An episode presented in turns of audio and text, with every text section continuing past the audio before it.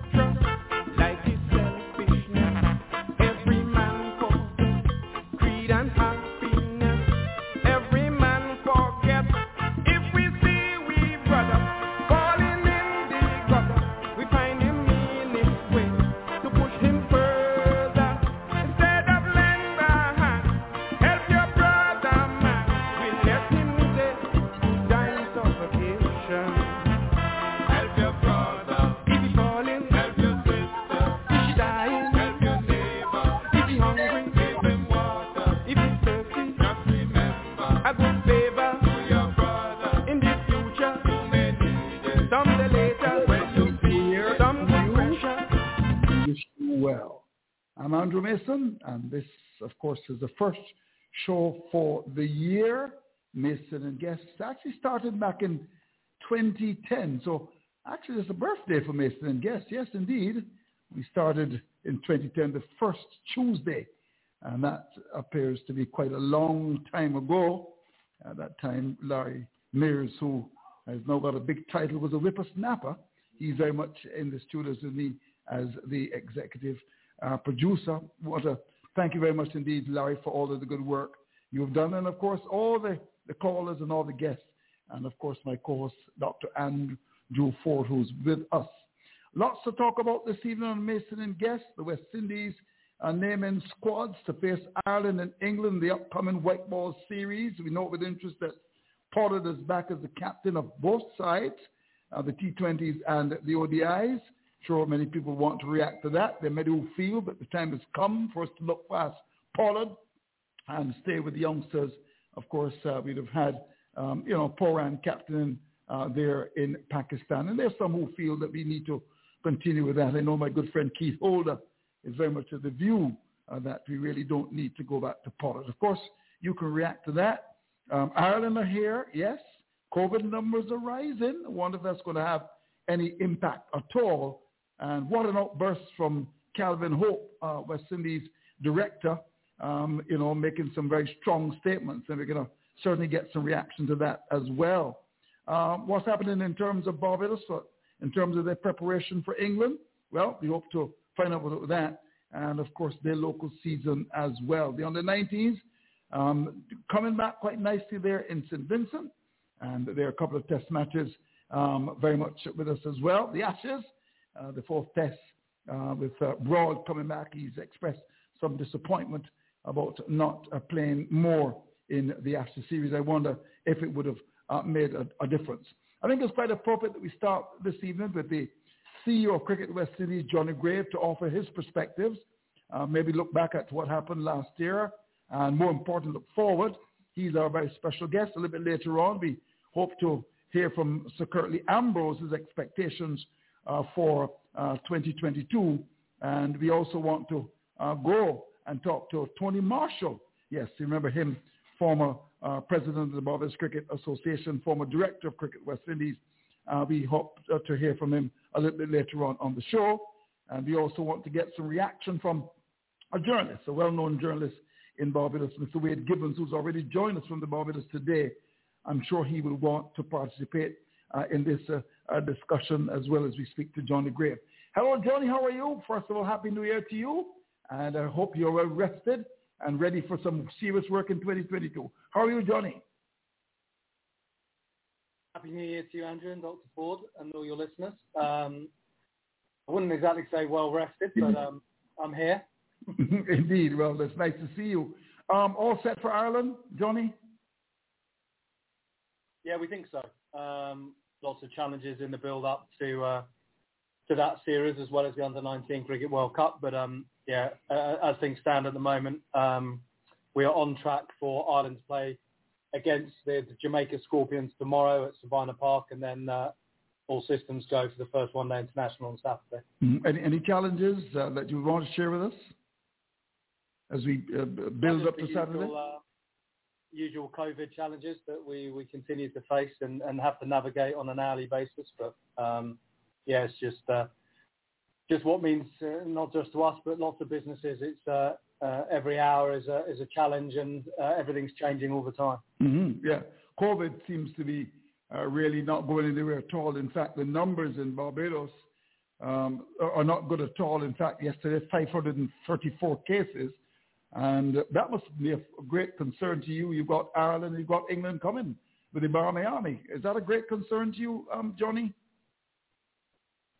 Yeah, I think it is. I mean, look, at the end of the day, it seems that this new variant is, is much more contagious, but, but at the same time, at least for those that are fully vaccinated, you know, pretty mild. So um, I think in terms of our our general health and well-being of our players and support staff, it's probably less of a concern than it has been. But nevertheless um, significantly um, disruptive if we are to lose, you know, key players or key members of the broadcast team or operational staff or ground staff in the build-up to these games. So because it effectively puts them out of action for at least seven to ten days. So yeah, mm. it's, um, it, it's of course a concern, but it's it's just unfortunately the uh, the way of the world and the way that we're having to become accustomed mm-hmm. to uh, to operate. Just before I introduce Dr. Ford, we've got Wade Gibbons as well to uh, to fire a couple of questions at you. Um, when you look back at 2021, would you say that you are very disappointed generally in what happened in West Indies cricket? Oh, I'm extremely proud of the work that the staff and, uh, and everyone has done to navigate through all these challenges. Um, it's been an intensely difficult period. I don't, I don't think fans or, or, or, or people within the Caribbean will have really a, an understanding of quite the level of complexity and, and challenges that we've had to, to deal with um, on a daily basis. Clearly, disappointed um, by some of the performances, um, and clearly we always hope for better results on the pitch. But you know there have been some some positives looking back at you know that Test series in Bangladesh, for example. Um, but at the same time, um, you know ultimately we've navigated all the challenges. We're still here. Uh, we've played probably more cricket than any other um, international team, uh, certainly at men's and women's level. Um, and we've still been able to play at least some domestic cricket through the Super 50 Cup and also the uh, the under 19s regional hot tour- tournament that we've done, albeit both of them in hybrid forms. But um, yeah, look, it's been a, an intensely challenging year, and, and I'm sure 2022 will, will be just as just as much. Mm-hmm. Dr. Ford, uh, nice to see you. Happy New Year to you, Doctor. Hi, uh, Happy New Year to all of our guests and all of the listeners. And I hope that we'll all continue to follow the protocols and try to keep safe. No matter what comes at us, the, those uh, basics remain and they will stand us in good stead in the time to come. Uh, Johnny, you mentioned about the challenges of COVID and we've been able to observe over the latter part of the year the the ravages of COVID on our on our touring teams, and now we see it happening to Ireland. We've seen it happen to the the British uh, families who are traveling. Uh, has Cricket West Indies done any alterations or any strengthening of the protocols as it relates to the travel or to to even this home series uh, to counteract what's been happening based on all the experience we've gathered during COVID?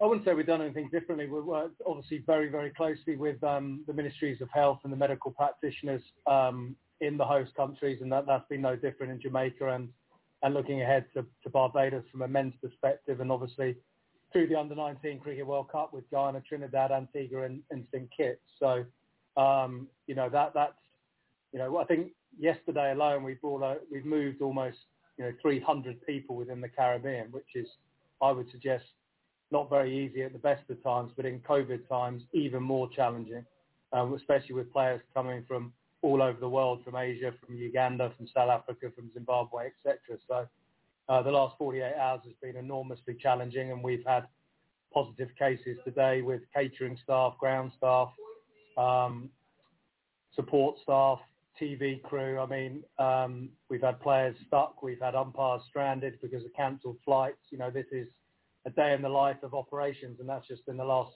three or four hours. So, um, you know, that's just everything that we do now is extremely uncertain and challenging. But that's why we continue to reinforce safe living, reinforce the protocols of safe travel. Um, that's why we're educating players and staff. Any sign of any symptoms, even if you don't think it's anything, uh, we will immediately rapid test, and we've just brought in something like 10,000 rapid tests into the Caribbean so that we've got those at our disposal uh, to ensure that if we get any cases, we can pick them up as quickly as possible and get people uh, into isolation. Um, and um, yeah, really, you know, in a in a nutshell, that's what we're doing. We're also facing the fact that players have now been living in biosecure environments, which are very challenging situations since June of 2020, and many of them have been in almost non-stop bubbles. Um, so there's you know, clearly pressure from a health and well-being, particularly from visiting teams as well as our own, to try and relax these bubbles and protocols. So it's um, it's an ongoing balance to try and strike between managing the risk, um, and uh, that's never easy. So, um, but I would say we continue to be and remain extremely vigilant. Um, we don't take anything for granted, which is why we go through a fairly um, standard procedure now of reinforcing protocols, um, of educating players and people within the bubbles, um, and working very, very closely with the Ministry of Health in each of the islands to make sure that we are doing everything we can to keep mm-hmm. everyone safe. Mm. Well, our last our last uh, episode with COVID uh, would suggest that maybe the way that the the bubble was constituted and the time prior to travel may have been too short, allowing a window for seroconversion on arrival to the to um, Pakistan, which maybe if the if the bubble had been started earlier, being done, uh, would have prevented that initial episode and then the follow-on episodes from spread within the within the uh, squad. Um, that that's the sort of thing I'm, I'm really talking about uh, an alteration in in the structure of, of the way that that we formulate and and and have our bubbles so that they'll be they'll be safer and, and less penetrated by by the virus. So, yeah, so has the medical team has the medical team sat down and done any work on revision based on their experience, basically? First of all, I would say our medical team are working unbelievably long hours reviewing and analysing everything they do on a on an mm-hmm. almost hourly basis as things change across the across the world. I mean, even this afternoon there's there's reports of new variants, um, and as I said, we've we've brought in thousands of new rapid tests to try and make sure that in between PCR tests and between the lag of testing and also getting results that we can use antigen rapid testing as another layer of of protection, and that's one of the recommendations that's come in following uh, the time in Pakistan. But it's impossible for us to keep our players, support staff, and broadcast crews, um, you know, in biosecure bubbles 365 days a year. So we're we're always going to have to um, effectively end bubbles and then reform them, and through those um, protocols, we're always, as we have done probably for the last 18 months, pick up one or two positive cases. Um, and, and, clearly this new variant is is the most contagious that, that, that has been around. So um, yeah, look, it, it's an ongoing um, process, and it's something where you know, we're doing we're doing everything we can to keep everyone safe, both our own players and staff, as well as um, you know the communities of our host countries. Okay, um, I, I will I'll shift quickly. I hate to sound like a stuck record, but I, I come back to the retreat and and anything that can be shared about the retreat based on the you know how things worked out for the for the team. Uh, sorry, the retreat in the retreat post World Cup. Uh, I I tried to engage uh, up shallow on some occasions, but I I still am not clear on, and I'm sure the the general public would like to know if there are any any directives or any conclusions that you know have been formed from the retreat post the our World Cup performance.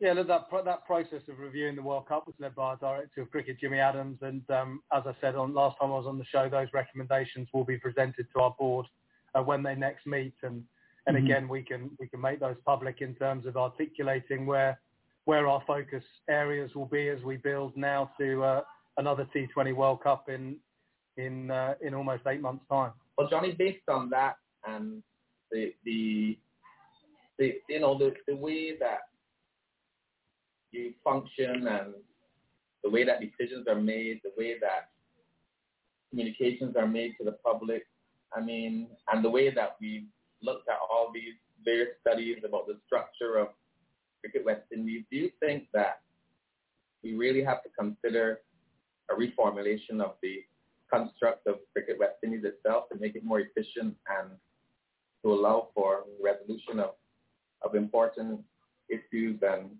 communication of, of you know, the, the development and the conclusions of, of issues? Yeah, but these things won't happen overnight. We don't want to rush, um, you know, any decisions that we're making. I think people would expect us to do robust and thorough work, um, you know, to engage everyone that was involved in something like a World Cup, and then at the right time, once that review is done, the process should be that that's presented first to the board, and then I agree with you. Then, in terms of working transparently, um, the headlines of that made uh, made available and, and, articulated to the public. Um, mm. So um, I don't disagree in that respect in okay. terms of our overall governance reform. Governance reform is part of our strategic plan and, and the objectives set. And um, you know, the Webby Task Force have, have done that and conducted that work and have been engaging our shareholder members, the territorial boards, as well as other stakeholders uh, over the last 12 months or so. And again, hopefully 2022 will bring, um, you know, that, that Webby report recommendations um, in front of our um, shareholder members for um, for their approval for some changes. But Johnny, how, how long have you been in your position at CWI? I joined the organisation in February 2017. Mm-hmm. Okay. Can you say that in those four years that you've seen any structural change, any structural change in, in the way that things are done of significance? I don't know what you mean by structural, but in terms of um, governance and, and the same the same things we we've been mentioning about the reports and uh, can you say that in your tenure you've seen any any movement or any evolution of of the organization? Yeah, I think culturally um, we have. I think we've become um, more management-led in terms of making recommendations to the board um, and therefore engaging them in that respect rather than being necessarily a top-down. It's more of a bottom-up with recommendations um, from the professional staff to the board of directors. So a bit more of a sort of a management-led culture um, with governance from the board of directors um, rather than sort of executive decisions. Um, certainly in the last few years, and um, look, it's a continuing journey and evolution as we look to professionalise and continue the professionalisation of our sport, both on and off the field. Mm. Uh, Andrew, I think uh, Wade is. Yeah, very, yeah, very, very much on. Uh, hello, Wade. How are you? I'm great, Andrew. Thank you. Ha- Happy New Year to you, Wade. Of course, uh, of the Barbados uh, today. Uh, Wade, nice to have you on the show. Um, any yeah. questions for Johnny? I have quite a few. Um, um, I'll start with the the standard of our our batting or or or, or batsmanship across the board, and I'll, I'll I look specifically at coaching and what the West Indies, what the cricket West Indies is doing to to try to help these guys with the batting. Now, for the last um, what ten or more years, we've identified batting as, as our problem. Mm-hmm. But it seems that the cricket West Indies is basically doing little or nothing with respect to, to helping these guys with their batting. Um, there are a number of, of past West Indies players, great West Indies players. Some of them have actually been simply sitting down outside of the, headquarters in Antigua begging to help, but mm-hmm. they have not been not, they have not been utilized. People like, for instance, like Desmond Haynes and and, and the others. I, I, I want to find out from, from, from Johnny what specifically will CWI be doing to try to help the West Indies batting? I don't think you can. I think it would be very ungracious if you accuse um, Phil Simmons of being one of our best or one of our better technical um, players, both in, in, in, in all the formats. So, what really is the West Indies um, administration doing with respect to, to helping these guys their batting? I'm talking both in terms of of white ball cricket and, and red ball cricket. Tony? Well, I think um, you touched on a few things there. I mean, certainly coaching is a, is a, is a major focus of our strategy. Um, we've invested heavily in our education and development programs. We've recruited one of the best in Chris Brabazon to come and lead that. We've now got our own coaching courses from foundation all the way up to level three. Uh, that's going to completely transform the way that the coaches in the region are um, um, developed uh, and the support that they'll be given through that development. Um, we've certainly made, um, and clearly COVID's been enormously disruptive, but we've made a big investment in, in continuing to improve pitches across the region. Um, but clearly with the, with the lack of um, uh, cricket that's been played and, and challenges for ground staff in terms of being able to do their jobs, that, that's been a challenge under COVID. But again, regional pitches, certainly in terms of match match day pitches, and hopefully we'll see that in the Under 19 Cricket World Cup across all of the, the games, not just the, the matches, but also the practice facilities. Um, we've made big strides because we believe that quality match um, pitches is, is crucial for good batsmanship, um, as well as you know, the next phase of that was always going to be trying to improve the practice facilities. Um, because mm-hmm. again, no, no point in um, in producing world-class pitches on the field for first-class and international cricket if if you can't practice on those. So again, we've tried to change and improve the pitches of the region, um, and that's an ongoing um, investment that we're trying to make in partnership with the stadiums and the territorial boards.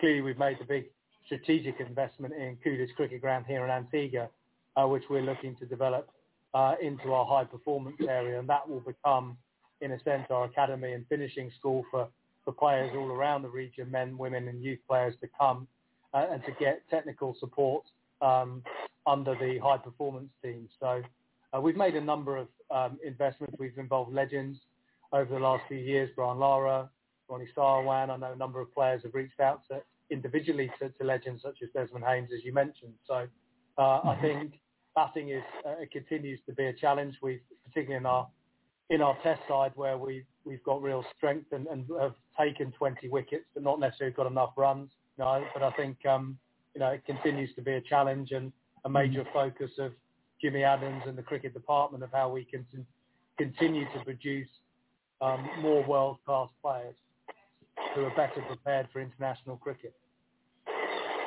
Would it be correct to say that, that this would be spread across age levels and not necessarily just with the senior, the senior players? Absolutely. I mean, Jimmy Adams spoken regularly about actually that you know we need to in, mm. invest more time and, and, getting you know fundamental techniques for, for bat, batsmen and batters of the region. Um, you know, at a much younger age, at, at those under 15 levels when you're 13, 14, are developing those core technical uh, abilities um, at, at, a young age so that you can then, you know, as you develop as a player, uh, go on and perform at the highest level. So yeah, absolutely, a focus on um, strengthening our youth programs and training programs uh, is is a big part of the uh, of the focus of our cricket department. All right, uh, we're just, just, just hold your thought. We're going to take a, a, commercial break. When we come back, we're going to continue to get some questions from you. We also want to say hello to, to Philo Wallace, who's joined us. And as I said a little bit later on, we uh, hope to uh, speak to Tony Marshall and to Sir Curtly Ambrose. Of course. Yes, indeed. We're going to take a little break ourselves until Mason gets back to us. Clean sweep, welcome. Becca. Australia, Bangladesh, Bermuda and Canada, England, the Netherlands, India and Ireland, New Zealand, Kenya, Pakistan and Scotland, South Africa, Zimbabwe and Sri Lanka, administrators, players and fans, welcome to World Cup cricket in the Caribbean. Welcome to the best place in the world. Welcome to the best game in the world. Every man and woman, every boy and girl. Welcome,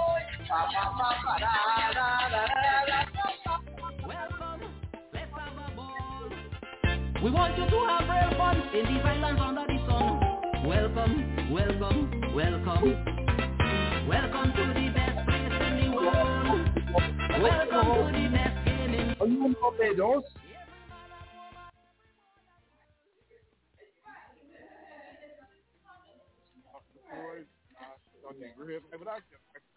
Happy New Year to all of you, Eagle Wade from Barbados today. Okay. Also want to say Happy New Year to the, the Barbados. And obviously everyone knows in election mode. Mm. The numbers are going up. You have that's the Santos, so that special uh, section of Barbados that, that has been recognized. They have a lot of work coming their way. Mm. Some people know what I'm talking about. Yes. But we have to be careful, uh, Andrew, you know. Yes, yes, yeah. 534 yesterday, Philo. Yeah, I hate you. There's a new one called I hate you. You know what I mean? you say I hate you. say, I hear you. Yes, I hear you. Oh, my golly. Hear it. Yeah. You know, Andrew, it is it, it is what it is, and, and we need to follow protocols. I'm happy to hear that Johnny and because that Indies are, are thinking outside the box in relation to what happened in Pakistan. Uh, I, I, I hope that all those guys return safely to the Caribbean because we heard nothing.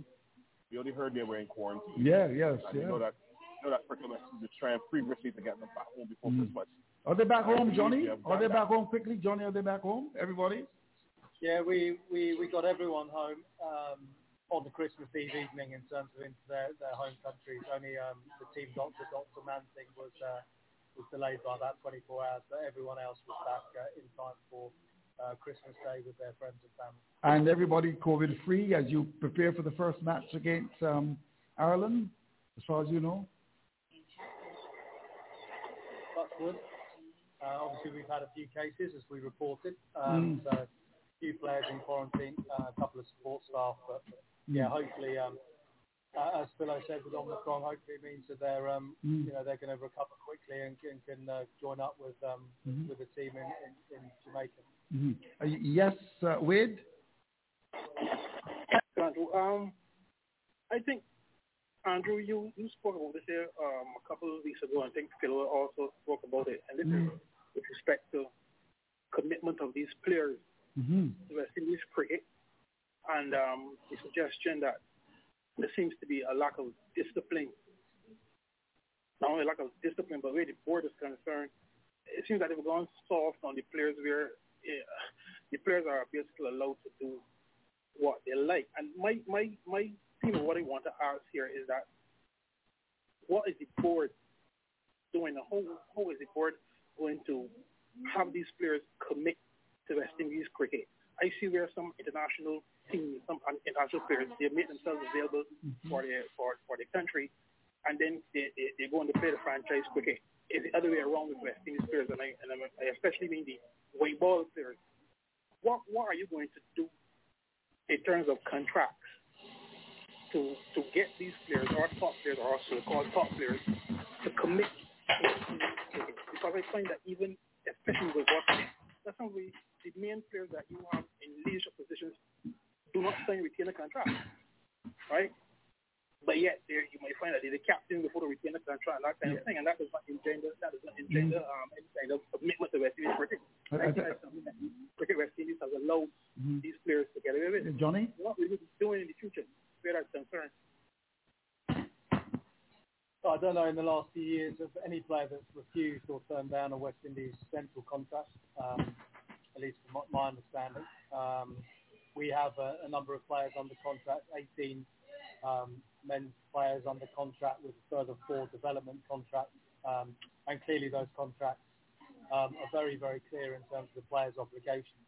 Um, and we manage those as appropriately, appropriately as you would all expect us to. Uh, clearly, there are a number of uh, T20 specialists that, aren't contracted, and um, know, again, one of the selection policy criteria is commitment. So um, it's up to the selection panel and the head coach and director of cricket to sit with those players to understand what their commitment is, but um, and therefore make a determination as whether they believe that they are available for selection or not.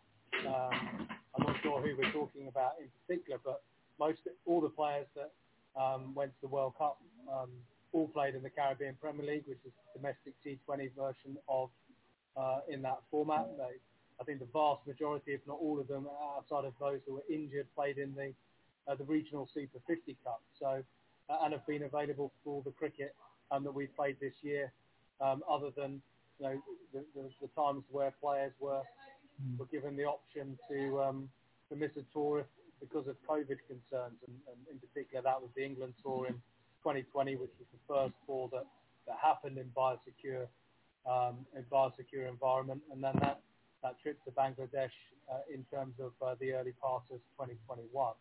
Um, but certainly commitment is a major part of the selection process and, and policy. Um, and um, yeah, all the players under contract, um, you know, um, are managed um, in terms of all of the cricket they play. So, um, you know, I think that, in my opinion, that's a bit more perception than reality. But, Is, uh, is, An- is Andre Russell under contract? no, he's not. Mm. Okay. Mm. Oh, interesting. Uh, all right. Yeah, very interesting. Just, just hold your thoughts a minute there. Um, we're going to come back to you because, of course, there's several uh, issues that we want to, to discuss with uh, Johnny.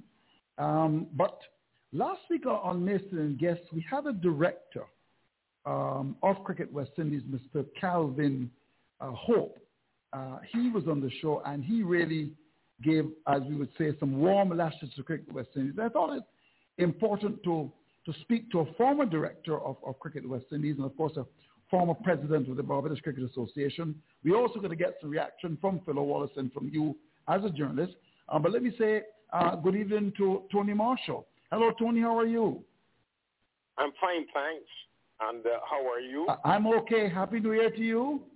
Thank you, and happy New Year to you, the panel, and your your your guests, and all your listeners. Indeed.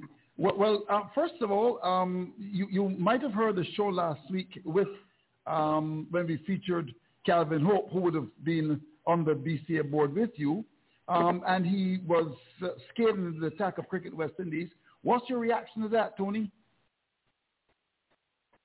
I, I, I'm sorry to say, I, I did not like it. Um, I thought that Calvin tiptoed around some of the questions put to him, mm-hmm. Mm-hmm. and I would love to, I would love to hear him respond directly to certain questions.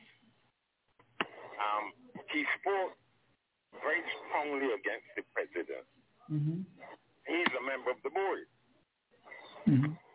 So I, I would be inclined to ask him, and I would love him to answer directly, not tiptoeing, no skating around. Mm-hmm. Did he raise the matter at the BCA board level? Mm-hmm. And did the board endorse his thoughts and comments? My second question to him would be, did he raise it at CWI?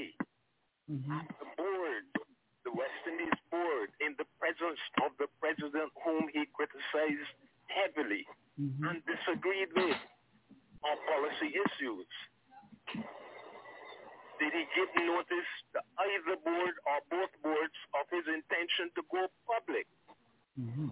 Because if he didn't have the board with BCA's endorsement and he did not raise it at West Indies level, did he think it was proper to go public No. without giving No. them, either of them, the opportunity to express their views so he would know where they stood? And uh, he owns his seat at the West Indies board, to the Barbados board. Right. So therefore, the relevance of my first question whether he raised it with the BCA board, I think is highly important. Mm-hmm. Mm-hmm. Well, just before I get a reaction uh, from from uh, from Johnny and of course uh, from Philo, just let me say that uh, you know here at Voice of Barbados we're into balance, very important, and I thought it was important uh, to have someone react uh, to what Calvin said on the show, and you know Mason and guests. Sometimes people are very critical, you know, when you have certain personalities on, and, and you know all the years I've been certainly doing cricket uh, and doing uh, shows, I, I believe in balance. I believe that, you know, you must always have another view. So I thought it very important that we um, have someone like you, uh, Tony Marshall, to uh, comment uh, on what happened last week. Now, with that in mind, um, let's go to Johnny. Johnny, were you surprised by uh, what uh, Mr. Hope had to say on the show last week?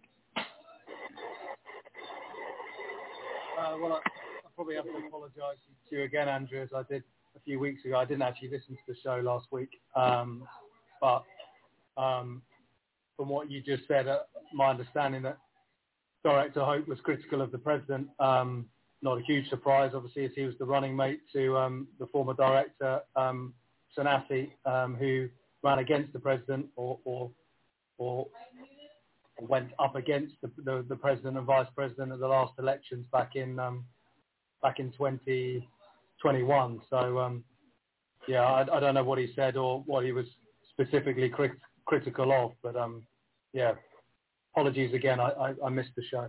Yeah. Um, so you're saying to me that you, you haven't heard anything at all, Johnny? It was in the public domain. He, you know, he talked about the president saying that the decision to fire Pybus was perhaps the worst decision that was that was ever made, and he basically said that uh, uh, the president of Cricket West Indies uh, had failed miserably. Johnny? Well, as I say, Cricket West Indies is, is still not a one-man show. Mm. Uh, it is a it is a major organisation, um, and I'm chief executive of it. So I'm I'm I'm hardly going to agree with, with that appraisal of uh, the situation. Mm-hmm. Um, what is the protocol, though? Can can, can a, a director just come out and make these comments like that? Uh, I mean, can, can, he be brought before the ethics committee? Uh, Again, I, I, I didn't listen to the show. Um, I, Yeah, yeah but Johnny, but, but you don't have to listen to the show. was he talking as a BCA director or as a CWI director or as an individual? I don't know. Well, he was Um, talking as a CWI director. Wow. Wow. There you go. Hmm. Uh, um, uh, Philo, you want to comment on it? yeah, as you see, Johnny is in a, Johnny is on a ticket with the CEO of Cricket West Indies. Right. I agree with what uh, I said. Good, good, good, good evening to, to, to, to Mr. Tony Marshall. Happy New Year, and all the other pledges to, to Mr. Marshall. Mm. I, I was listening to the poll. I was thank you very much, sir. I know I was invited last week by you, Andrew, but Sure. I know I had certain. And I was listening to the and I was taken back by Calvin's approach uh, to Cricket West Indies as a director. Uh, as a director, you have a fiduciary duty to your board. He's also the vice president of the Barbados Cricket Association, and you need to seek clearance on what you're going to do and what you're going to say when it relates to certain matters. It's not about coming out and blasting people to become popular. It's a way in which you do things, and there's a manner in which you do things. And I, I and I thought that some things that he said, I, I would not have said if I was in that position because at the end of the day, Barbados Cricket Association, Cricket West Indies, and all the other territorial boards, they still sit, they still deal with West Indies cricket. We have England coming to Barbados, and but Barbados Cricket Association, we still have to go to Cricket West Indies for certain things. And you don't want to burn your bridges. If you're disappointed the how organization is run or is running, you have your time where there are board meetings, and you and if you're if you're strong enough a person, you can get the board to make decisions against the, the running of your organization or make some kind of changes. I don't think coming out in public and saying some of these things are, are, are warranted. Mm. At the end of the day, he's a professional man, and sometimes you need to you need to behave in such a manner. Mm. We're not all happy with who runs organizations, but we have to respect the position that the person holds. And your time will come for you to make your your say. And I think that you know it was unwarranted because at the end of the day, we want West Indies cricket to move forward. Because I listen, and he said that they don't listen. Now, if you're on a cricket board, Andrew, and you are, if you're a director of a cricket board, and you're making recommendations about cricket, you can't understand why a board who's supposed to be running cricket not listening to you. Mm. So it has to be the way in which you're doing it, uh, or, or, or how you're saying it, or trying to get through to the to, to the board. So I, I just think that, you know, we, we know where, where Mr. Hope and Mr. Conde already stands. Mm. I have to congratulate him for being a, uh, well, obviously he, he was, uh, again, uh, Barbados, he's appointed Barbados Association president on, on challenge or something like that. I congratulate him. Right. He has a lot of work to do. He's hoping that 2022 will be a better year. But they still have to go to these board meetings. Right. And, and and they need to they need, they need to understand that you cannot have so much fighting in that board. And if it is true what he said, Mm. I, I think that the days have come. And I and I'm going to say this truthfully, Mr. Grave. I know I sat on, this, on a committee to review the whole process of selection. And if the governance of that board is not, if the governance of that board is not right, that needs reviewing too. Things need to be put in place to make it right for West Indies cricket. It is very sad to hear a director speaking the way which he is done in Calvin Hope. And the other directors as well. We need to get our board clean, clean Right. up our board and our image. It's not good. Mm. It is hurting our cricket. Yeah. What's going on in that boardroom is hurting our cricket on the field, huh? Yeah, um, Tony, Tony, um, you, of course uh, would have been a, uh, you know, a director of, of Cricket West Indies and a former president of the Barbados Cricket Association. What, what, what, what happened in this instance, though? I mean, um, you know, you have a director coming out and speaking in the manner which uh, Mr. Hope did. Um, what, what, what should happen, if anything at all? Uh, let- let me try and, and clarify certain things. Sure. Per se, I am not at all suggesting that a director should not have a contrary view. Right. As Philo rightly said, there is a certain decency that is required of one's behavior. Mm-hmm. His first point is absolutely important. Each member's fiduciary responsibility towards that board. If he felt certain issues, had certain issues about the policies, the directions, etc., his first duty was speak to the president privately. Mm. Of course, having discussed it at home level with the BCA board Right. and make sure that his thinking was not in conflict with the BCA board's thinking.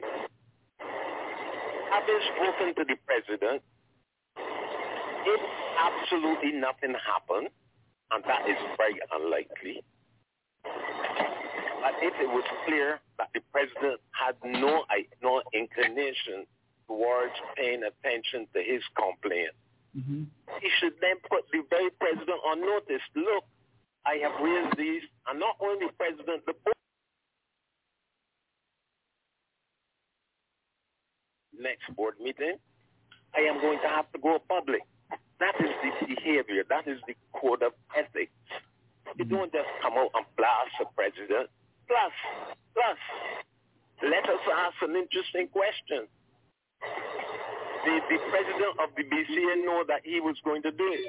Mm. Are are we to assume, are we to assume that the president of the BCA is in agreement with his comments? Mm. Very serious matter, and it does not lend itself, as uh, Lord just said, to the, the, the oneness of the board. It doesn't lend itself to that. Mm-hmm. And uh, if I were the president, I would have to seek my board's view and, and see if disciplinary ne- uh, steps were, were not necessary. Ooh. But as a big person, as a man, as an individual, he ought to know better, should have known better. Mm. Mm, Very interesting comments. Well, uh, Tony, I, I, I want to thank you for coming through and talking to us. I know you're a very busy man. Um, by the way, uh, you're not in the campaign trail, are you, Tony? Um, I have not yet at all. I want to leave two things though for Sure, sure, several concerns. sure. It is now, I believe, about 15 years when I first raised this this this point. Right. It is time that the West Indies cricket team Mm-hmm. or squad were domiciled in one West Indian territory. Right. They should be made to report for work on a morning at a given hour and to do work in the field and work at home.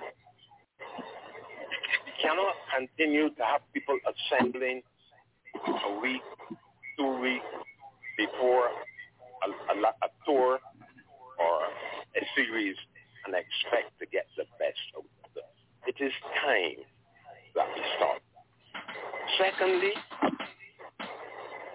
a lot of the leaders and the leadership of the Caribbean territories, CARICOM, are more than pleased when the performance of the West Indies team is outstanding. Question.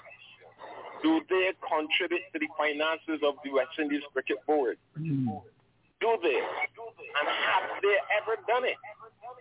It is something that each territory, particularly those who look forward to having matches assigned to them, should contribute coffers. It would enable the board to be able to pay its players better, and I think it would reduce the frequency of a top player going off, going off to the T20 world, whilst West Indies has a tournament going. I would like to leave those. I would like to hear comments on them. Mm-hmm. Leave those because I think they are worthy of serious discussion and I dare say consideration around the Caribbean by the leadership. We have a lot of prime ministers who contribute handsomely to your program. Mm-hmm. It would be nice to hear what they have to say about it. Mm-hmm. Now, I know that we have COVID, we have the ash, we have everything. But there's something called a budget, and I feel that if it were thought to be important enough, even if it was, even if it were more so, some allocation could be made towards the West Indies for. That was Tony, I want to thank you very much indeed for coming through. Always a pleasure to talk to you. Um, you're certainly going to get a reaction uh, from the panel. Um, happy New Year to you. Yes, Tony? Yes.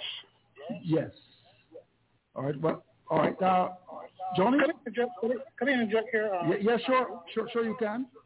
Um, I think Mr. Hope can defend himself when the time is appropriate, but I, I just like to, I would just like to, to, in defense of, of Mr. Hope, um, if I can recall correctly some of what he said, I think he said on the program that the, the current CWI administration that there's a lack there's a lack of collaboration and discussion on, on key issues mm. related related to to, to, to, to governance reform.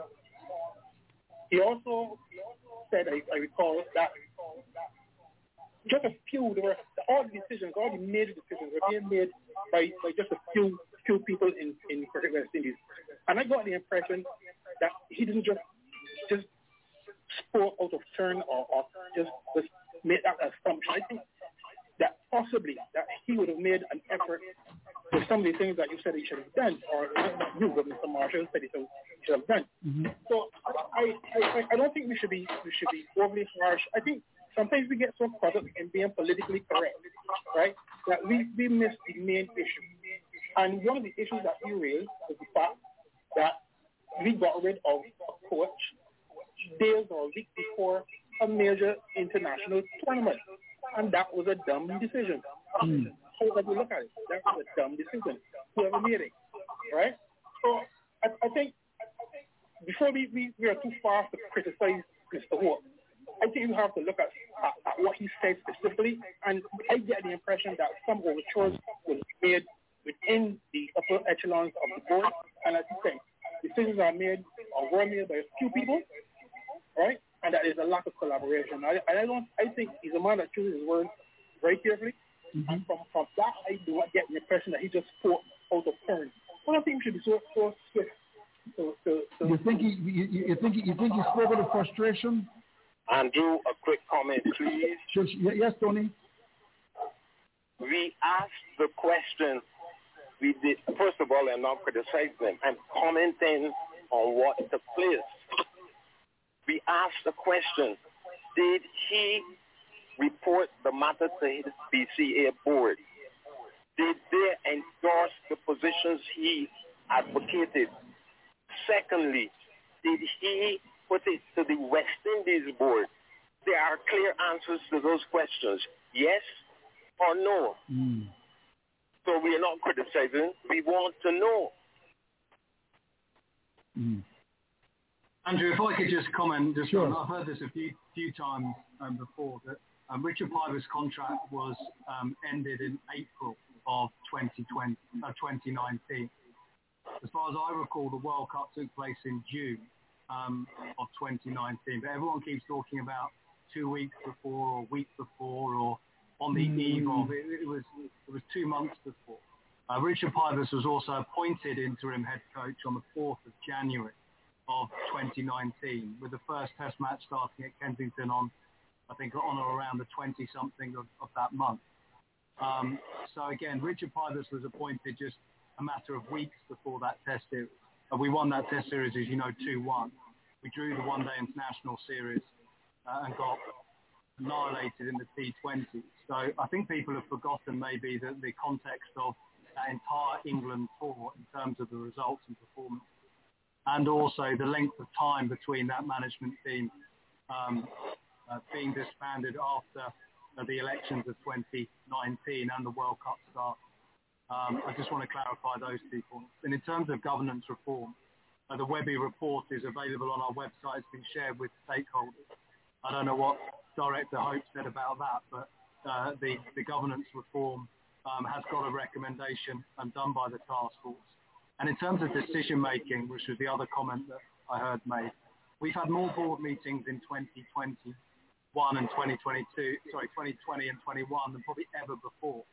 We've been meeting almost every four weeks uh, as a board. Every decision made is made, as I said earlier, from a recommendation from management um, but all of the decisions are approved and ratified by the board of directors. So I don't quite understand any anyone saying that decisions are only being made by one or two persons. The decisions are being made through clear recommendations, and all decisions are approved and ratified by the board of directors, who have met probably more often in 2021 than ever before.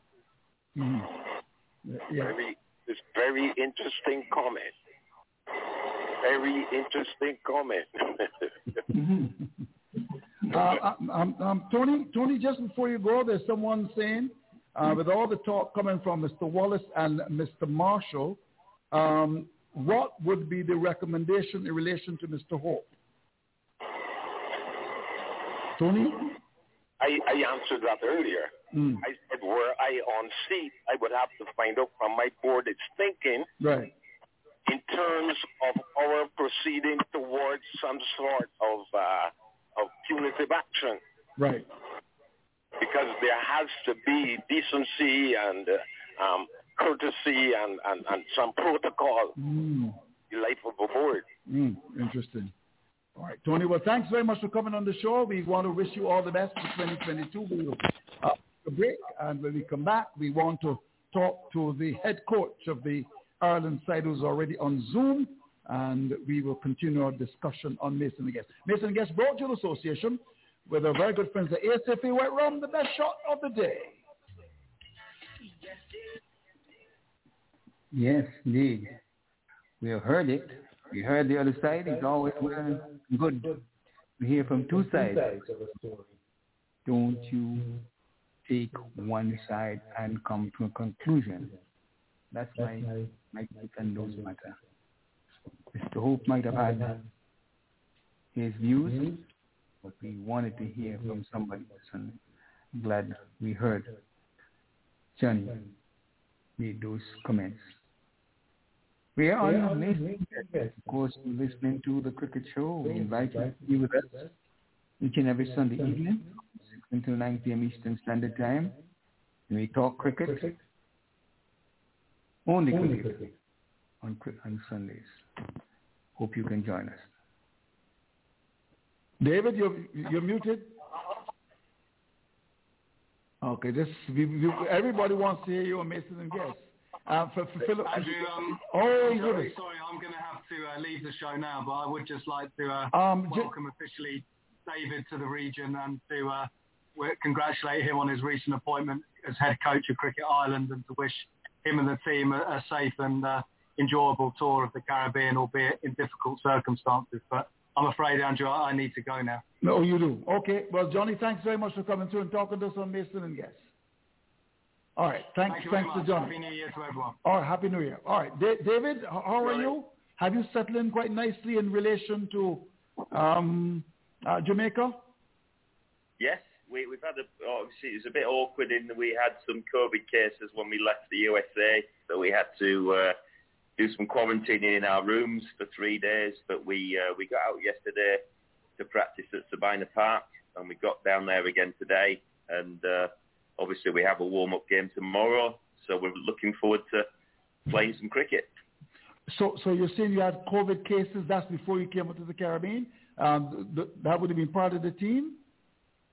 Yes, we had a couple of guys and a couple of uh, staff that were with us that uh, unfortunately uh, tested positive, and they were left behind in the in the USA, and uh, they're going to come on and join us, obviously when they've done the appropriate length of time uh, and are cleared to travel. So it's been a little disruptive, as you would probably be aware. Our three 50 over games in the USA were called off Right. because of COVID. It's, um, it's been a little frustrating, but you know, hopefully everybody is uh, is now clear and ready to go, and, and hopefully, I say we have a warm up game against Jamaica tomorrow that we're really looking forward to. Mm-hmm. Um, doctor, any, any questions for David? Uh, David, how difficult has it been with these interruptions as it relates to individuals coming down with COVID? Uh, do you think there are any changes or any tweaking you can do with your squad and the bubble to to make it less likely to happen in the future? Uh, well, it's uh, obviously I haven't been around international cricket. My forte has been English county cricket, so it's all quite new to me. The bubbles. Um, we were in a managed bubble in the USA, which meant you know we uh, we had some rules that we could we could leave the hotel.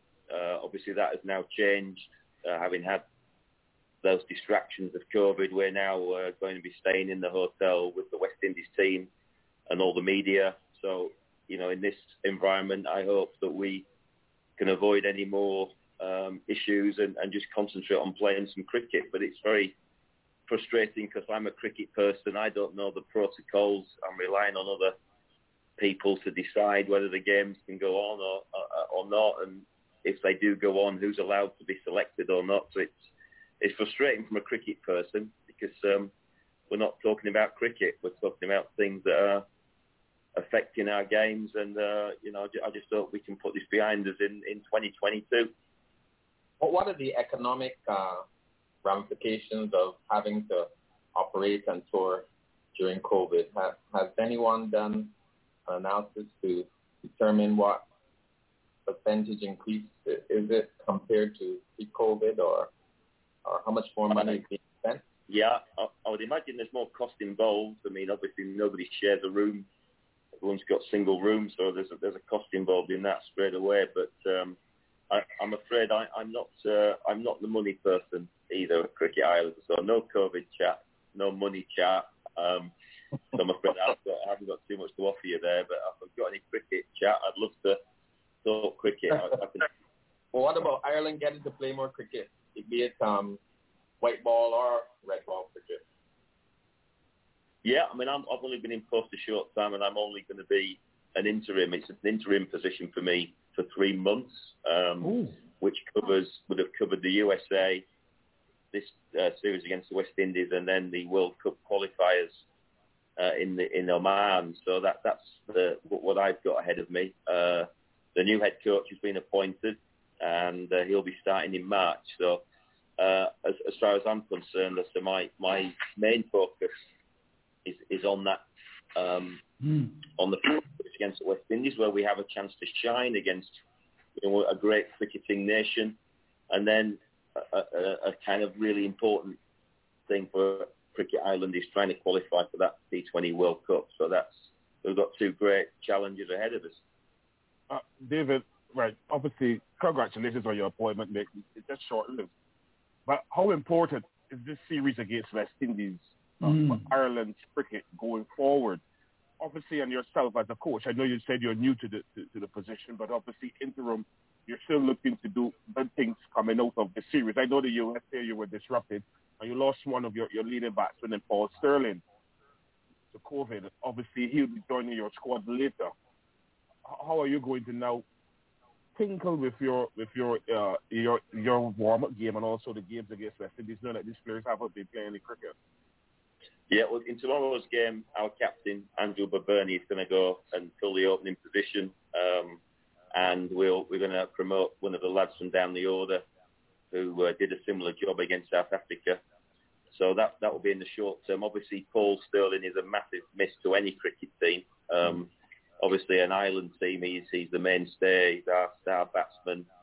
He's a, a very good human being as well. He's a lovely, humble guy, and Mm. we we're going to miss him. Um, but he does create opportunities for others to to come in. It's in a very exciting series. You know, uh, as I said, the history of West Indies cricket, Sabina Park. Um, I guess in terms of the West Indies team, uh, obviously some, some great players have kind of left the stage, and that there'll be some new hungry guys looking to put their mark on West Indies cricket. But I think it does give us the chance to really shine as a team, and hopefully one or two individuals can have really strong series and and put themselves on on kind of the world cricket map. Interesting. Um, ju- just before you go, um, in terms of that Gayle match, you maybe a little disappointed you're not going to get a chance to be part of that match. That was supposed to, yeah. yeah the, the, Mm. that's, there's a lot of talk about that in America. Um, lot of excitement. Obviously, um, I've never met Chris Gayle, but uh, you know I've been a big fan of his. Um, what he's done for uh, in all three formats as well. You know, it's easy to forget that he hasn't played Test cricket for a while, but he's got a pretty decent Test match record for sure. So it's Mm. um, yeah, it is. We we wanted to be part of that. We wanted to you know show our respects to him. Um, we hope for a bumper crowd. Um, but yeah, that's the world we're living in at the moment, isn't it? Things things change quickly, and uh, unfortunately, that that is not going to be our opportunity to say goodbye. Mm. Well, we want to thank you very much indeed, David Ripley, for coming and talking to us. Final question, what are your expectations? Do you think, despite your challenges, you've got a good enough side to uh, come away with the gold?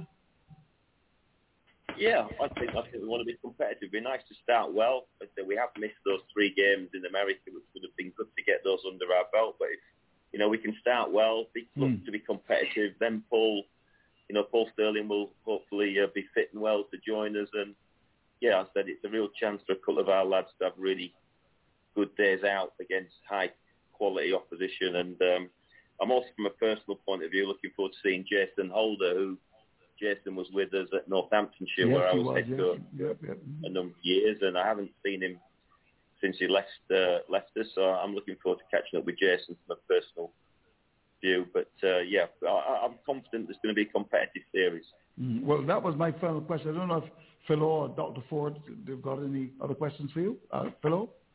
I just want to know, David, how you how how have you found the facilities uh, uh, at Sabina Park? I don't know if Mm. you had a, a look at the surface, but Yes. they're a lot different to what you're accustomed to. Yeah, well, it's been a very interesting surface. Every time I, I've been on a lot of pre-season tours to Barbados.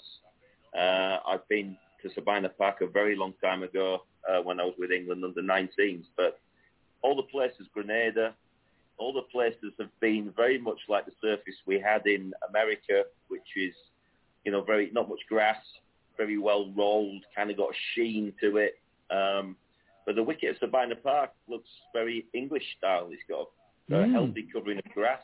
Mm. Some of that grass is, is, is green. Um, and I've never seen a wicket uh, looking like that in the Caribbean. So it's uh, it's going to be interesting to see how it how how that plays tomorrow when we get out there on the middle. And the nets the nets reflected uh, the wicket in the middle as well. The nets were also got a bit of grass on them, and it was yeah, it's very unique. I. I, I, I, uh, I Unique. saw the gr- ground. yeah, 'cause I don't know. The, I met the groundsman a couple of times, Richard, and Yes. uh, I've had some chats with Richard. He's been Mm. very helpful. You should know uh, his nickname. You should know his nickname. No, I don't know his nickname. I'll stick with Richard. Don't offend him, Andrew. It's very good. It's an English style wicket. Yes. Well, well, well. We want we want to thank you ve- ve- much indeed for coming through. We we hope to to to talk to you again very soon, David Ripley, of course, the, the head coach of the other side. You're you're in the job. You said for what three months? Yep, just until the end of uh, February, then I, I'm going back to Northampton to Right. uh, for a change role there. Yeah, And, and do you know who's going to take over from you? yeah. It's a, a guy called Heinrich Malan. He's been appointed yesterday, Ooh. I think. Who's a South African guy Right. who's been coaching. Uh, he's been coaching in Auckland, and and he's done some work with the New Zealand national team. So you know, young guy, 40 years old, Mm-hmm. and I'm sure he's going to bring a lot a lot to the side. Right. Thank you very much, David Ripley, the um, the man who's uh, going to uh, bring all the tactics at Sabina Park. Of course, Jamaica land we love that pitch. You know, Michael Holding and Courtney Walsh, the, some of the great fast bowlers would have enjoyed the conditions over the years. I've never seen some fantastic knocks. That a double century by Lara back in 1999. I mean, that stands out in my mind as a absolutely tremendous, tremendous performance. David, thanks, and enjoy the rest of your evening. Okay. All right. You, guys. all right, there you have it. Okay. And Wade is with us. Uh, Wade, we're going to um, say goodbye to you now. I know that you are uh, a very busy man writing your stories in Barbados today. Um, w- w- what are your expectations for 2022 in West Indies cricket? Well, I, I will say maybe somewhat controversial, but I think with the present CW, CWI dispensation with the current board, I, I really do not think we're going to have that much improvement in our cricket. Mm. I, I, I, I think the board, and this is where I agree with, with Mr. Hope, the board has been found wanting. Mm-hmm. Um, I'll give you one simple example. And um, it was amusing to hear Mr. Marshall talking about discipline or what have you. But I think this current board is probably one of the most indisciplined boards that we've had for, for a while. And I'll, I'll tell you why. Now, we had a, an outburst, public outburst by Mr. Gayle Right. directed towards towards one of our legends, So Curtly.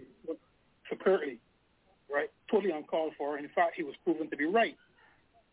Now, I'm sorry that Johnny has gone because this this will be directed at him. I I remember reading there rather than having a a, a, a, a just in just the same manner that he had a, a public outburst against Mr. Ambrose, rather than giving Mr.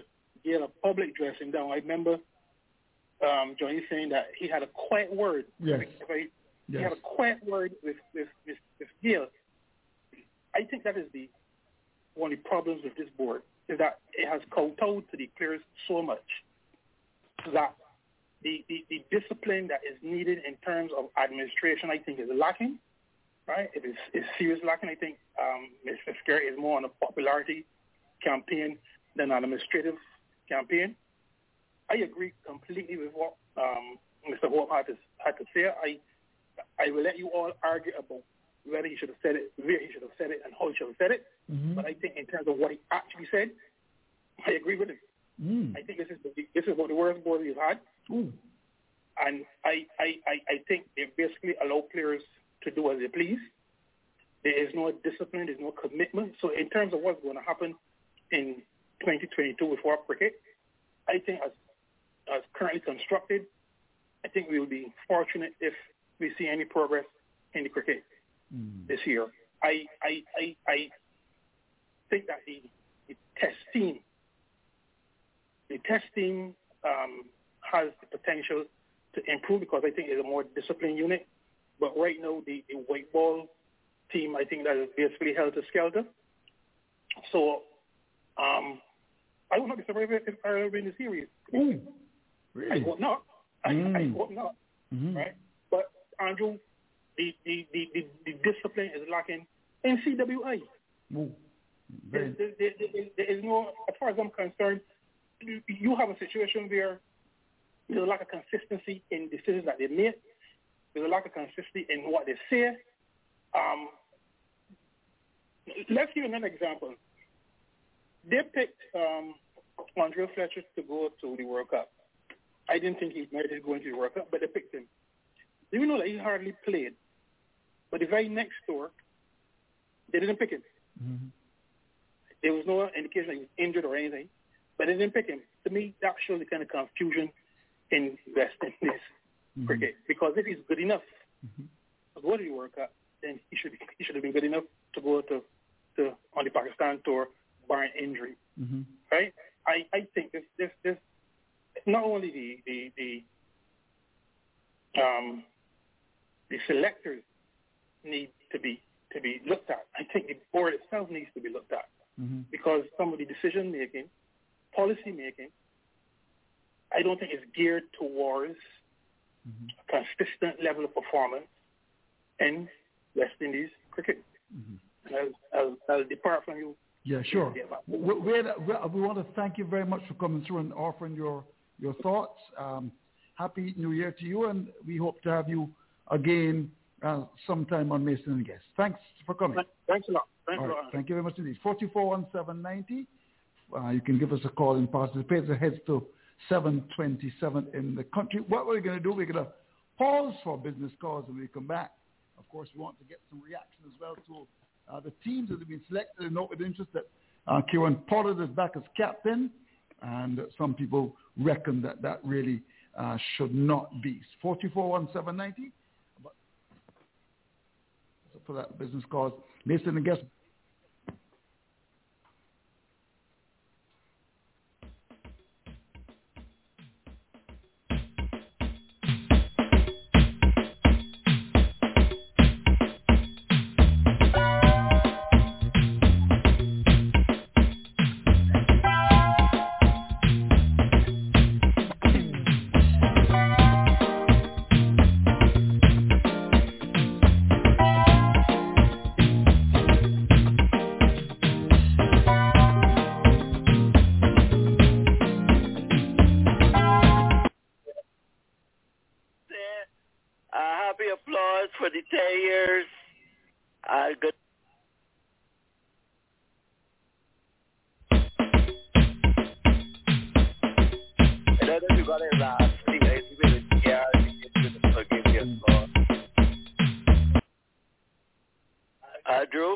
Yeah, yeah. What do you have to share with us, uh, caller? Uh, that's a that's a personal matter. What, what, what, why are you bringing that on Mason and Guest? That's I said. These have to share way. Oh, oh.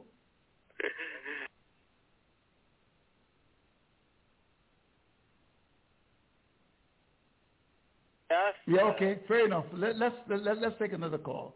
Uh, yeah, hello, welcome, Mason and Guest. Hello, welcome, Mason and Guest. Yeah, good night. Good night to you, sir. And I, I, I don't understand how come Hetmyer is not anything. On Mm. Rutherford. Well, well, they're saying that he that he's not he didn't pass the fitness test. Did you did, did you not hear that? I hear that, but when I saw him at the work, oh, he was You you you what what the what? He- Hello. hello. Well, I'm at he work up. He looked very fit to me on the outfield. Hello. Yeah yeah hello. Yeah, hello. No, I was. saying- Yeah, but that doesn't but that, that that doesn't mean that he's fit, caller. When the character here was fit enough? Hello. Mm. Hello. Well, I don't know. I mean, I I, I, don't know. I mean, how, what, why? What, how, how, I, I'm not expert on that. There, there, there was a report that came through that said that, um, you know, Hetmyer um, is not fit. He, pa- he didn't pass the fitness test. Saw that as well, but Yeah, but but if he's not fit, he's not fit, and don't and caller don't promote that. I mean, we got to get these guys right. If he's not fit, I he's not fit. you. Yeah. I agree with you. So so so why do you want to play someone who's possibly not not fit? I saw him performing at the World Cup one, two innings. So. I just that's just my opinion. Mm, I see. Where are you calling from? What part of Barbados are you calling from? So my, Oh, St. Michael. All right. Well, I want to thank you very much indeed for coming through and talking to us on Mason and Guest. 441-790, give us a call and participate in the show. Uh, Philo, in terms of the selection of the team, we, we note with interest that Pollard is back. Are you happy with the squads? I, I you know, I the squads are the squads. The, the interim panel has picked the squads uh, for this uh, the T20s against Ireland and England. Uh, obviously, Pollard has, has said that he, he he's fit enough to come back and play. I, I am not I'm not keen on Pollard captain West Indies cricket teams moving forward, but so we had something going forward in, in, in Pakistan. Uh, but we, we decided, look, we're going to go back and give Pollard the captaincy, and he's done that, and, we, and the board has done that. Uh, all I want to say, Andrew, on the squads is that I would like the guys to vote there perform well. Ireland is looking to do well. I think that West Indies look to do should look to do better against Ireland, and then really look to prepare themselves for England. But don't underestimate the Irish. He's captain. Andrew, we have to support the squad. There's a few selections that I'm I'm up with, uh, I'm not really in, in agree agreement with, but I'm away from cricket in the Caribbean, and and I would just say that, that I want to see these guys perform. This is 2022. Need to start winning cricket matches. Fort Simmons is the interim lead selector. He has he has all the cards in his hands, and it's up to him now to turn around this West Indies team. Bangladesh is on the is on the verge of beating New Zealand in New Zealand. So things can happen positively mm. if you have the mindset, Andrew. I think that Cricket West Indies has given Simmons and all the others and the members of the squad everything they need. We just want them to go and perform. And for the caller, I don't know if you follow social media. I'm very disappointed in Hetmyer, Andrew. I'm not going to speak about anything with Hetmyer again until he realizes that he is the talent. But not only talent gets you where you want to go. It's something called discipline and responsibility. He's married. He has friends. Mm-hmm. And in a certain way you carry yourself. Dr. Ford, you, myself, a lot of experienced people, we try to keep ourselves a certain way. Right. It is not good for Hetmyer to be that way as a young man at 24 years old who could be one of our captains down the road. It's not good. And he needs to be told that he has to pull himself up and fly right. It's, it is ridiculous. Non-selection comes down to one one bug word all the time with Hetmyer. the Zakir, I, I'm not so certain. So Mm. Clive Lloyd said it on the program, offering help. If Sir Clive Lloyd can't get through, I, I don't know who can get through. You have Mm. Sarwan, who is now the lead selector for Guyana, Right. a former West Indies batting star. And if these people can't help you, I, I, I don't know who can help. I'm, Mm. I'm terribly sorry. I'm serious, Andrew. You see, I am saddened that I'm not in the Caribbean where my voice should be heard a lot more, you know. Mm. Because these fellas need to know the time of the day. They do, yes. even from even from the board levels, Andrew, Right. I'm a big advocate that that board is too big. Mm. I'm a big advocate about that. I would like to see that board cut to seven. To but all seven. players need to understand. Yeah, Mm. six di- six directors and the president. I would like all players to understand that it's West Indies cricket they're representing. Mm. And there's a certain there's a certain protocol, my alternate protocols that go along with being a West Indies cricketer. I feel I should have been ready for Ireland and score a lot of runs coming into the England series. I agree with that. have to start all over again. Philo, 2022 has caught him out. Uh, Philo, um, something very positive. Hayley Matthews, I'm sure you've met her. She's joined us. We thought it important given what happened to her last year. Really tremendous comeback to be with us on on the show. Good evening, Hayley. Happy New Year to you. Hey, good evening. Happy New Year, and thanks for having me on the show. Right now, tell us about last year. What what a turnaround. Yeah, I mean, uh, obviously a pretty big and exciting year for me. Mhm. Um, I think I got the challenge of obviously trying different batting positions um, throughout the season, and yeah, I think uh, whenever the challenge came up, I was able to fit in pretty well and do what was necessary for the team at most opportunities, which was really good for me. And yeah, I think the most exciting part was definitely, I think, how my bowling went. Um, obviously, exceeded what I would have expected, and I guess a lot of people would have expected out of me from last year. So yeah, I'm pretty happy with that. Yeah, it was tremendous. Um, you, we know you by bringing it as an opening bat. So we've tried different positions. What's what's your with the experience now? What's your favorite position, Hayley? Uh, Mm. I wouldn't necessarily say favorite. Um, I do think though, at batting at number five, Number um, five. for these last couple of games, Mm-hmm. uh, I found it quite different, but at the same time quite comfortable. Um, I think just being able to come in with the feel relaxed and Mm-hmm.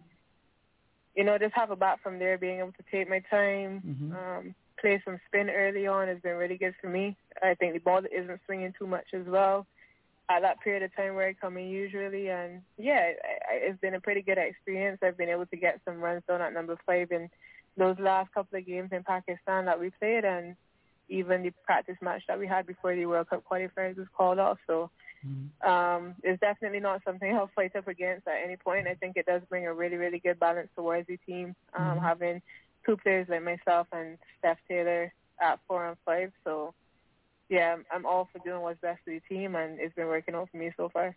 And, and fellow um, Barbadian Dottin, uh, w- w- what a performance from her as well. A very dangerous cricketer. Uh, that's a fellow or me? No, no, no, that's for you. I was just talking about. oh, about sorry, I thought you said fellow.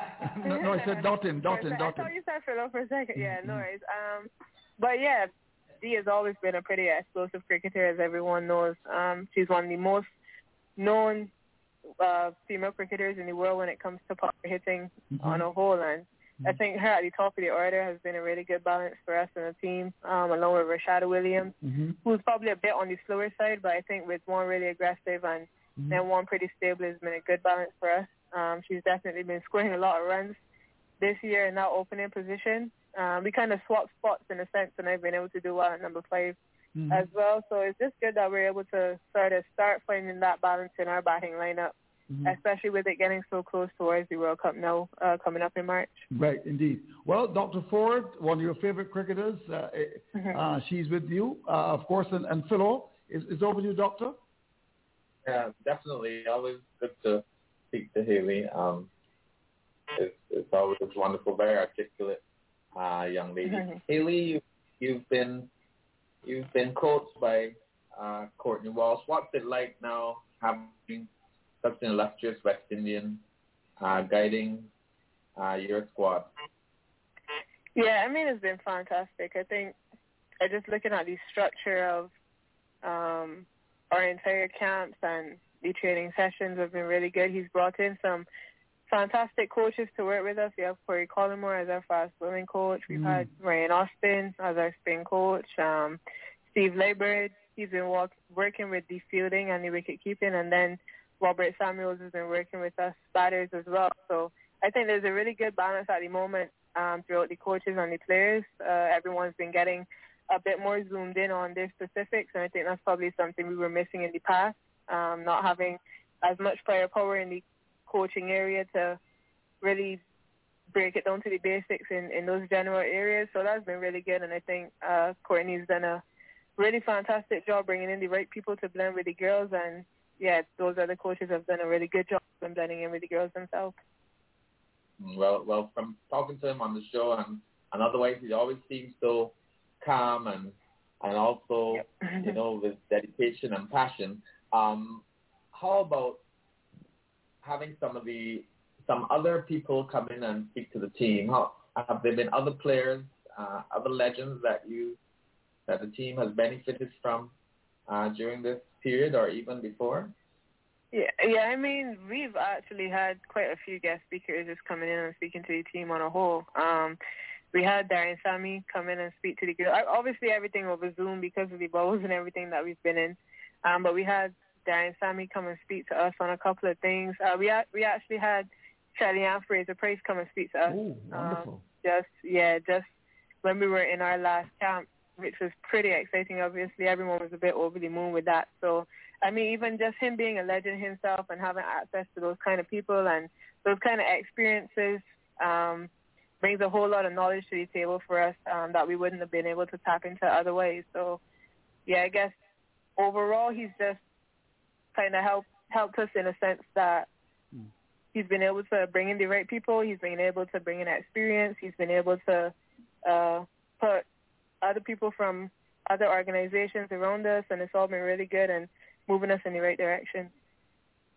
Well, from from a standpoint of the year that's passed, I think women's cricket has been the the real beacon for Cricket West Indies, and as far as success is concerned, uh, the girls have done very well. I think that we, we can agree that that the girls are not given the exposure and the you know we don't talk about you as much as we should, but as you see the development of the team through last year and and for the future, are you optimistic? And and also are there any other things that you'd like to see for the unit or for women's cricket in the in the region?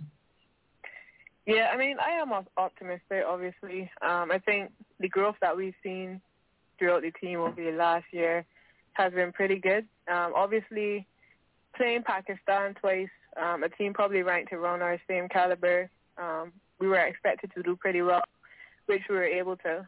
Um, but I think going into next year, having a series early on against South Africa, hopefully, and then into the World Cup, I think is going to be a true test of where we're really at um, as a team.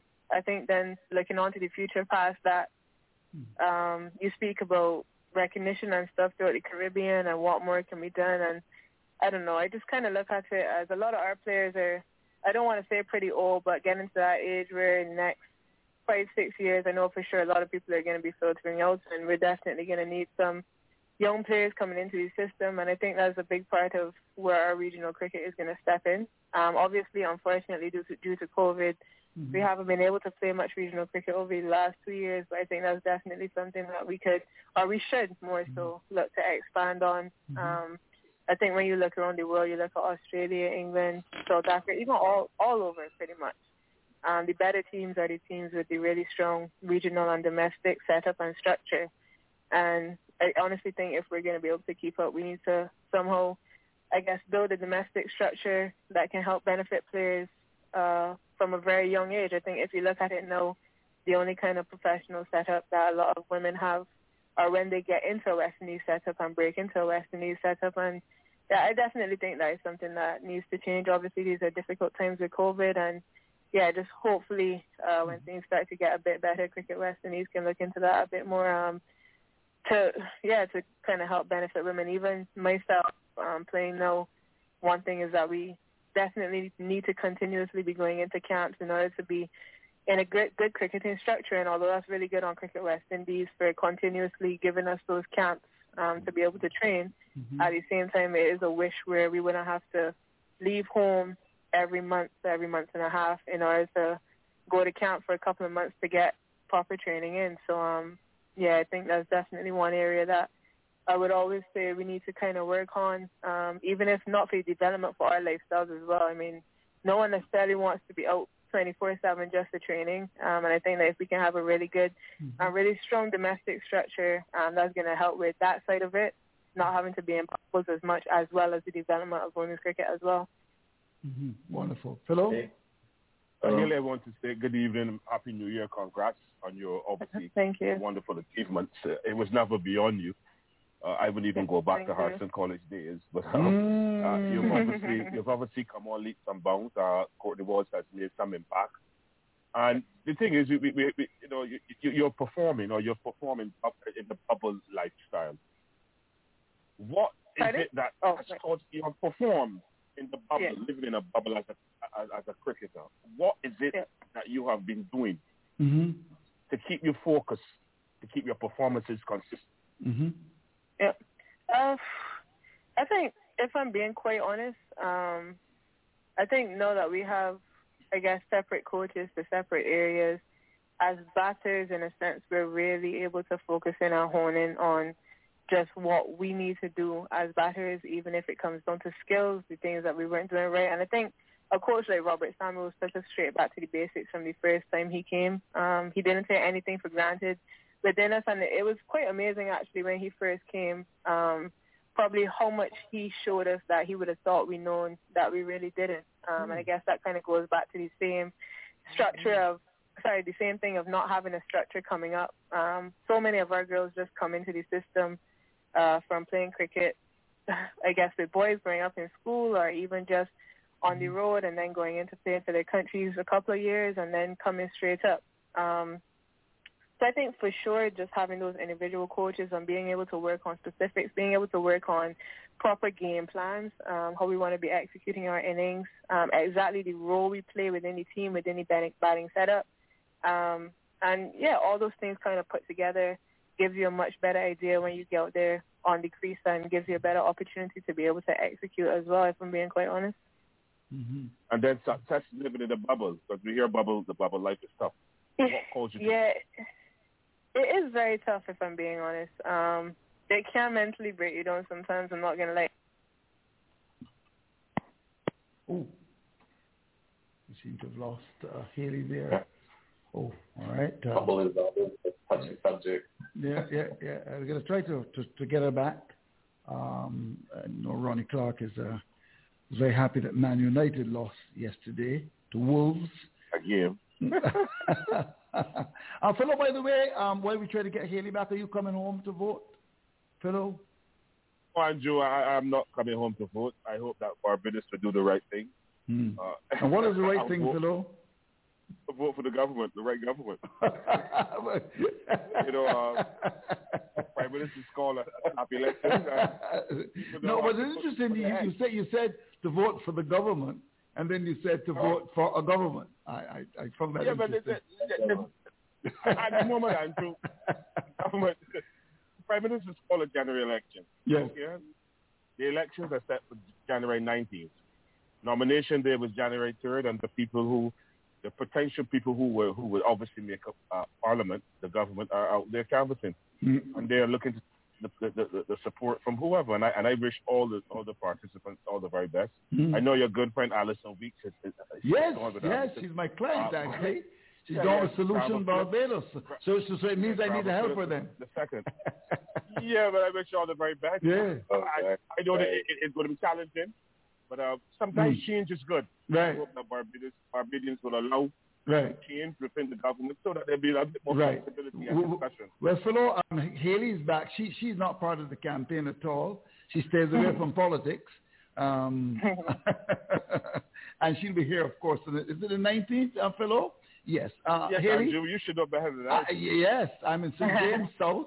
I've got Dr. Ronnie Yearwood and I've got uh, Sandra, um, Sandra Husband. So I got to make a decision as to who I'm going to vote for. I'm going to consult my very good friend Ronnie Clark, uh, who is my executive producer, and once He he tells red, me, huh? yeah, he, he does, but he's all black now. we like that. Uh, Hayley, do you like politics, by the way? Hayley? Uh, I mean, I haven't really focused much on it to be honest. I feel like we constantly away all the time, so we don't really get affected Oh. as much by it. If I'm being honest. No, I see. I see. Fair enough. Well, all right. Um, now, in terms of going forward now, you had an excellent year. You're looking forward, of course, to the World Cup. What do you have to tell um, uh, the, the other women who are aspiring to play cricket across the Caribbean? I mean, I think probably if you look a couple of years back versus now, you see how much growth has gone on in women's cricket. Um, Mhm. I reckon even if, even though it's not exactly where we want it to be right now, Mhm. um, is leaps and bounds further than it was, I guess, five, six years ago. And it's for sure something that you can come now and make a career out of as a female, which is obviously something that you weren't able to do once upon a time. Mhm. Um, so, you know, I think it's encouraging to see that a female can want to play cricket nowadays and be able to go out there and Mhm. pursue their dreams. And I will always encourage it um, Mhm. because of the opportunities that are given now. Mm, wonderful. Hayley, we want to thank you very much indeed for coming through. I know it's a very busy time for you. Good to have you back home. A little bit concerned when you were, uh, as you would say, far away um, and the COVID threat, and the, you came home and you were quite happy, of course, to be home with with your family. And we want to wish you all the best in 2022. Yeah, no worries. Thank you very much. All right. Thank you very much indeed. Our star, Hayley Matthews. Always good to uh, to speak to her. And of course, um, had an excellent, excellent year. Uh, and we will continue, of course, on Mason and Guest uh, to ensure that we promote the women. Um, doctors sometimes we accused of not promoting the women enough. Doc? Yes, that's why I, I mentioned it to Hayley, and I, I'm glad that you were able to get her in and look at the positive uh, side because uh, you know you you are accused of being too negative. Uh, uh, I'm not sure how you carry that heavy load of negativity. But, uh, I like but, that. But, but getting back to negativity, um, looking at at the this younger squad and you know that's been chosen to play Ireland and and beyond, you still wonder what the goals and the what are we trying to achieve as a white ball team? Really having having uh, Pollard still leading the team. I mean, a guy who's had 119 one-day internationals and scored 312 50s and averages 26, 93 T20s with six 50s and averaging 24. I mean, Hmm. at this stage, haven't we seen enough of Mr. Pollard to know that he's struggling? Do we need an executive captain? Do we, do the youngsters Executive not captain. deserve to be? Do the youngsters not deserve to be led by one of their peers and to to go Mm. towards the, the next World Cup and beyond with the with um you know with a plan to be significant later on, even if not next year. It's it's a step. It's an in, interval step that isn't logical. And also when you you look at the when we accept that the panel didn't do well, we must similarly accept that the Mm. the captain along with the the, the more experienced uh, players didn't do well, and similarly the the the management team and the the coaching staff haven't done well. I mean, we know that as a group, collectively, that they have really been been failures. So you, you say to yourself, what's the meaning of the piecemeal removal of the selectors while leaving a failed uh, coaching staff in and the captain that failed throughout as a player and as a captain. Mm. These, these are the these are the Mm. the illogical moves that that make no sense. And if that's negativity, Mm. I, I don't know, but I think it's factual.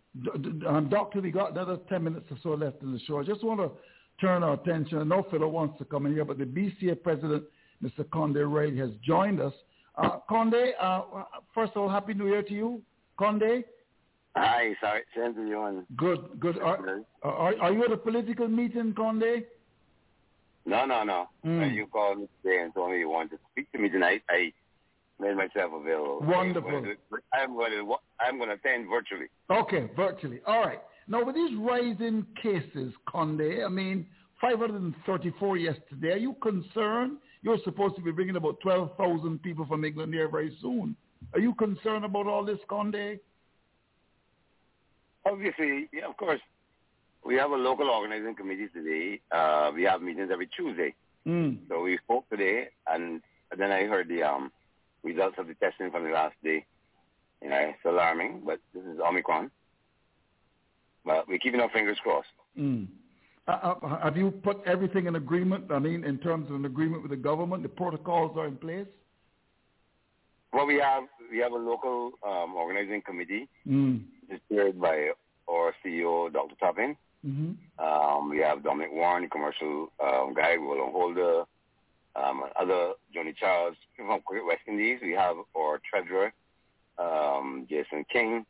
Mm-hmm. Uh, we have the chairman of Comey, Damien Gaskin, and the CEO. Mm-hmm. So we are we have been monitoring going back a month or so.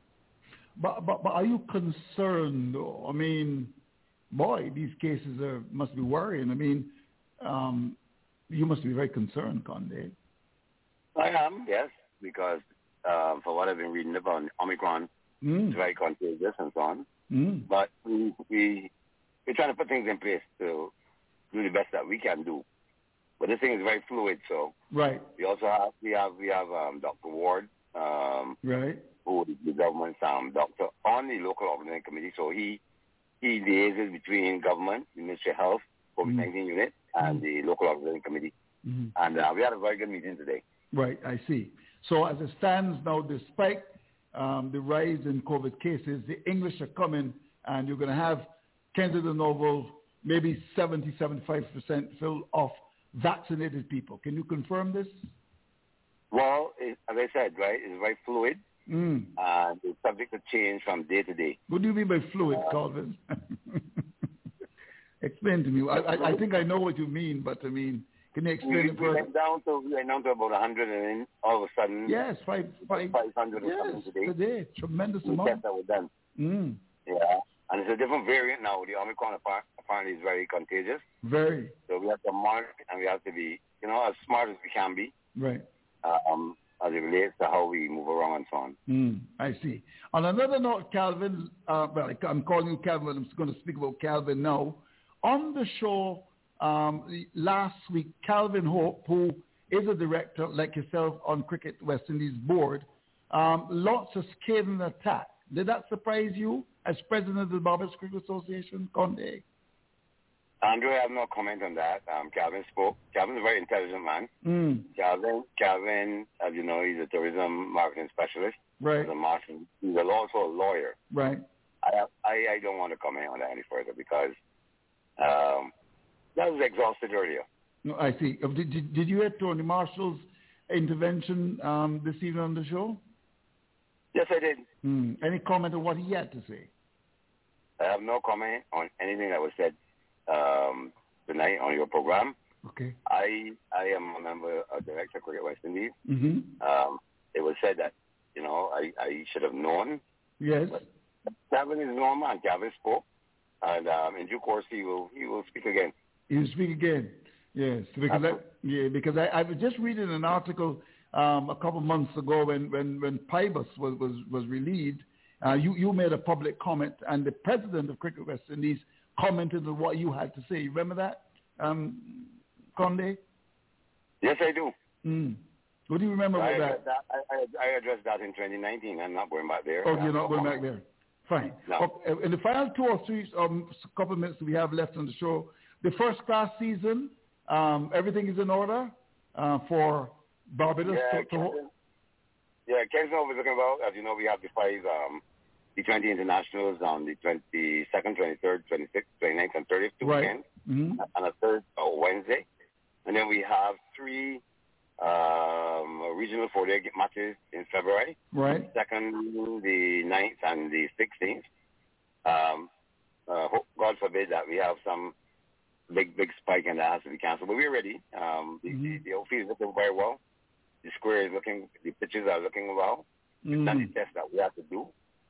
Um, Comey is looking after, like, you know, getting the infrastructure up to standard and so on. And we, as I said, we had a meeting today um, of the local organizing committee, and we're doing the best we can do. But with the fluid situation that obtains, Right. uh, we, we may have to make adjustments as we go forward. Right, we have right. that committee.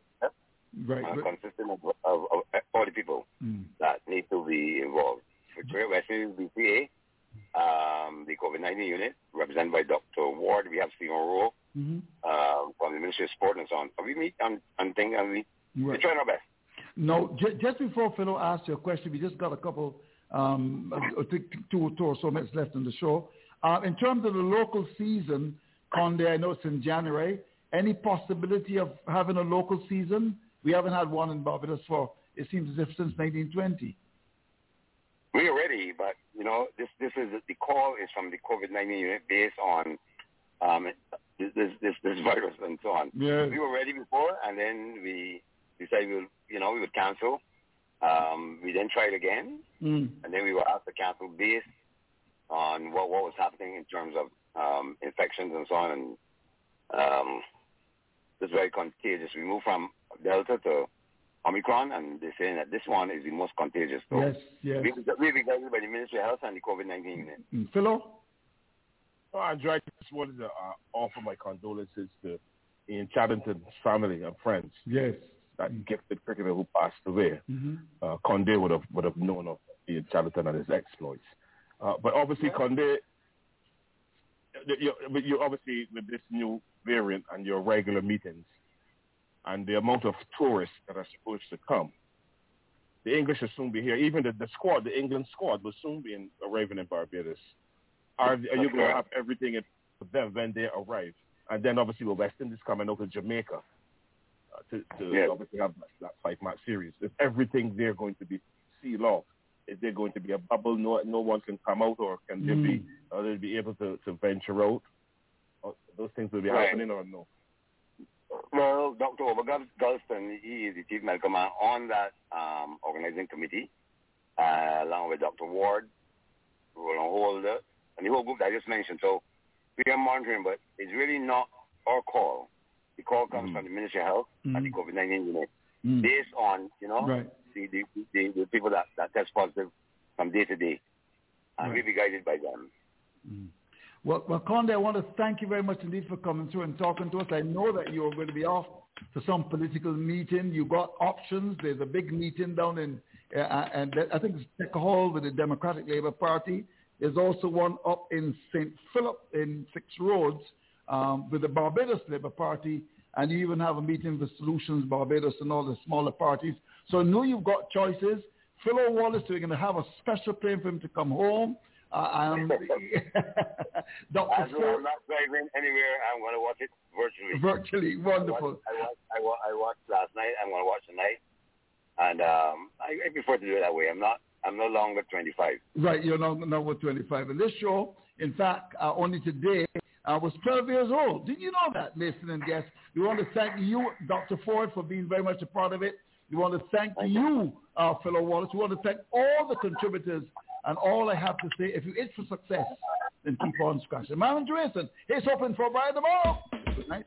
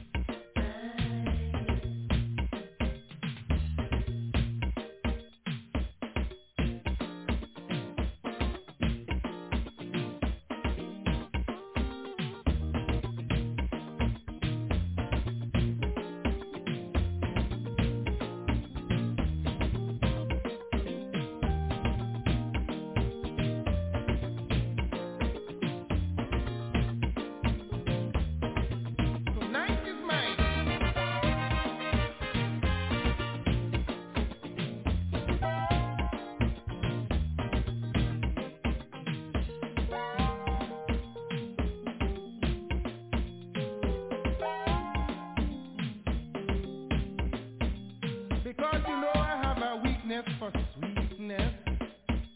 Because you know my love resistance ain't strong. Because you know I can't resist your temptation. You take advantage of.